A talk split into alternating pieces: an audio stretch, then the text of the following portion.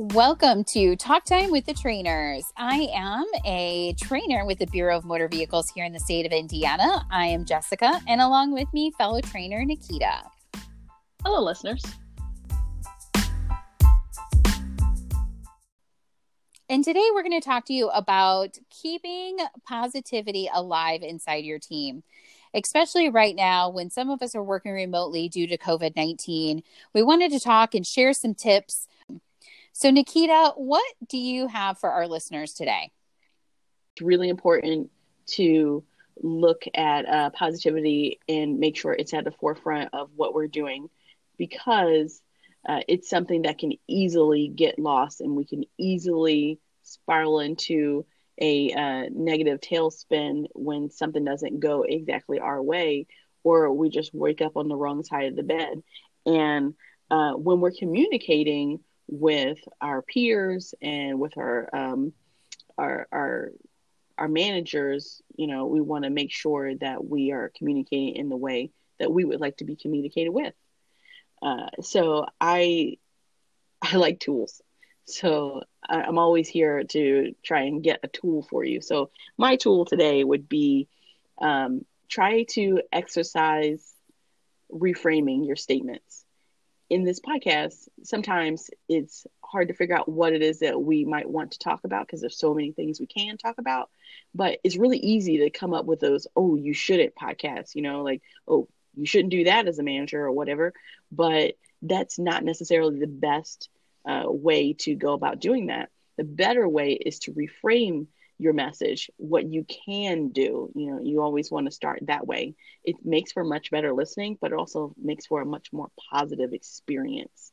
Um, it's so hard to hear someone say, "Oh, you shouldn't do that. You shouldn't do that," and then it makes you feel kind of helpless, you know, because um, then you don't know what to do. So it's you could easily just avoid that that terrible situation by just saying, um, "This is what you should do."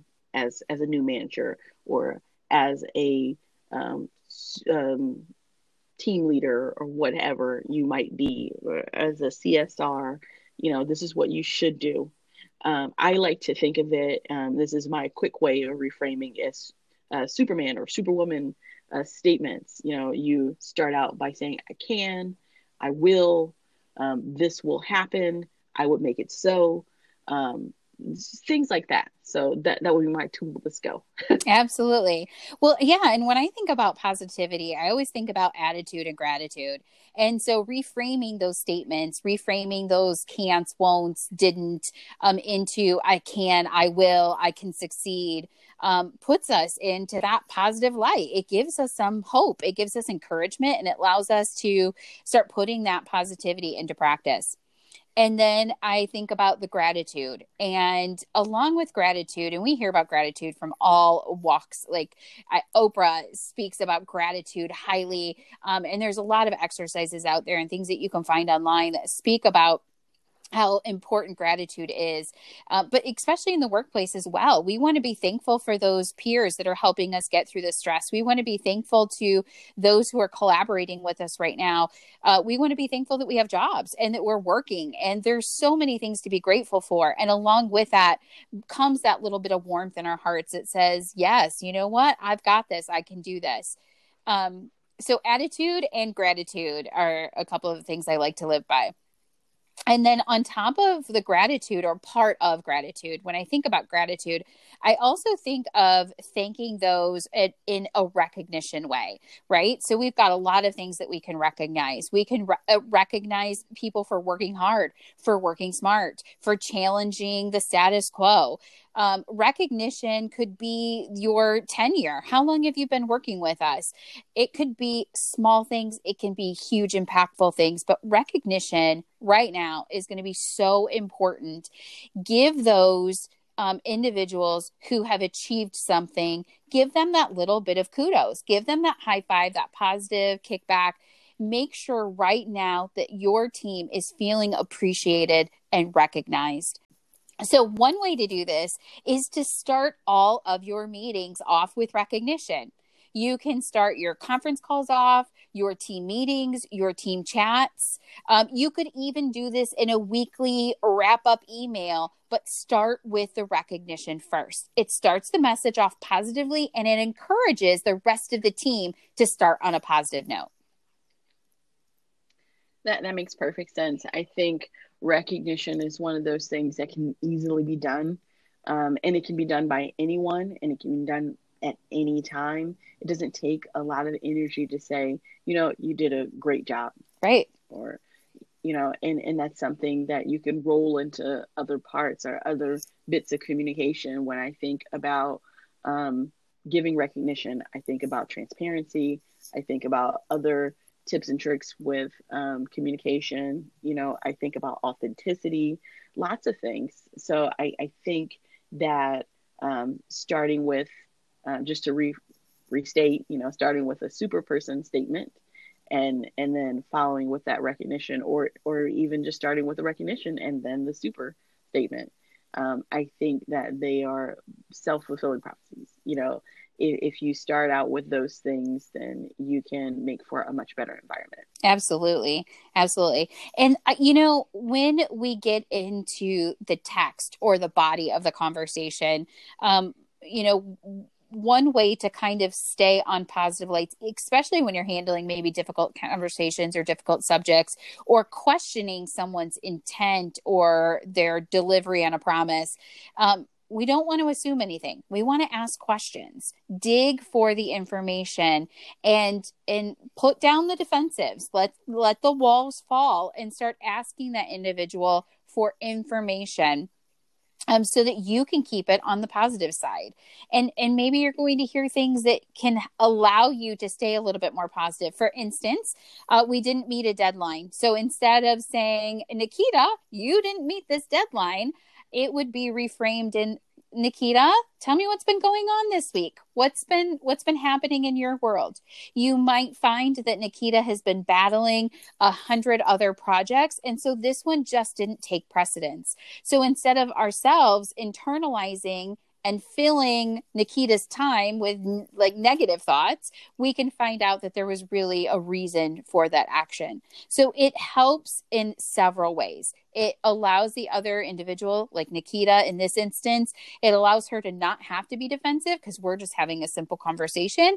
And it allows me to dig in, get some information that's going to prevent me from just assuming. And I can now start to reframe my conversation and my thoughts into a positive one.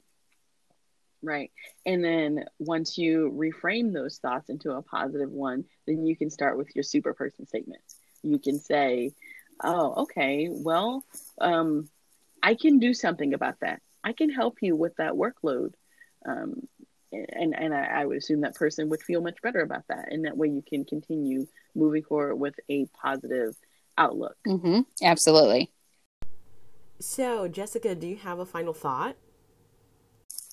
I have a team building exercise and a final thought that I would like to talk about. Ooh. So, a team building exercise um, one thing that I have seen used and I've used it myself, and I just absolutely love this exercise, is to ask either myself as an individual or you can do this as a group exercise. I used the group exercise and I ask everyone on my team to write down one strength for each one of their peers.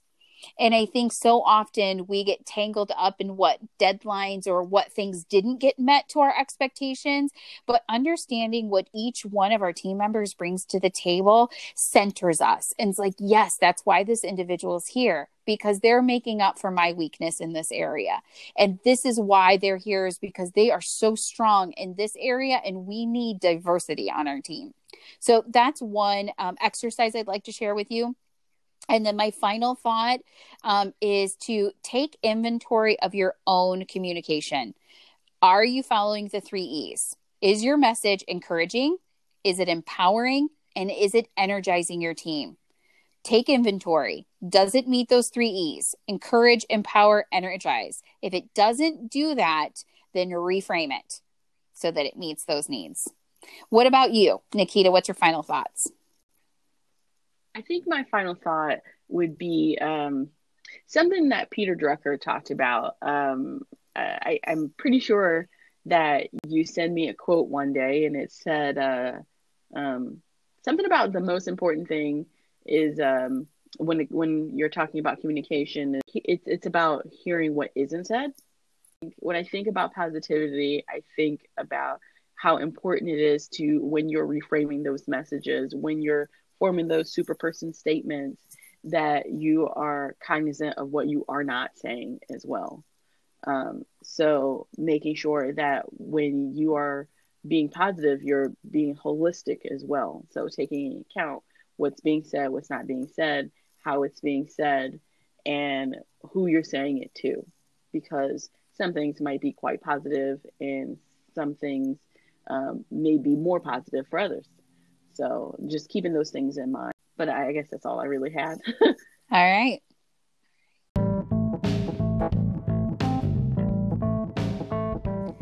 We would like to leave you with this quote Being positive won't guarantee you'll succeed, but being negative will guarantee you won't. Jon Gordon. Please join us next time on Talk Time with the Trainers. Thank you.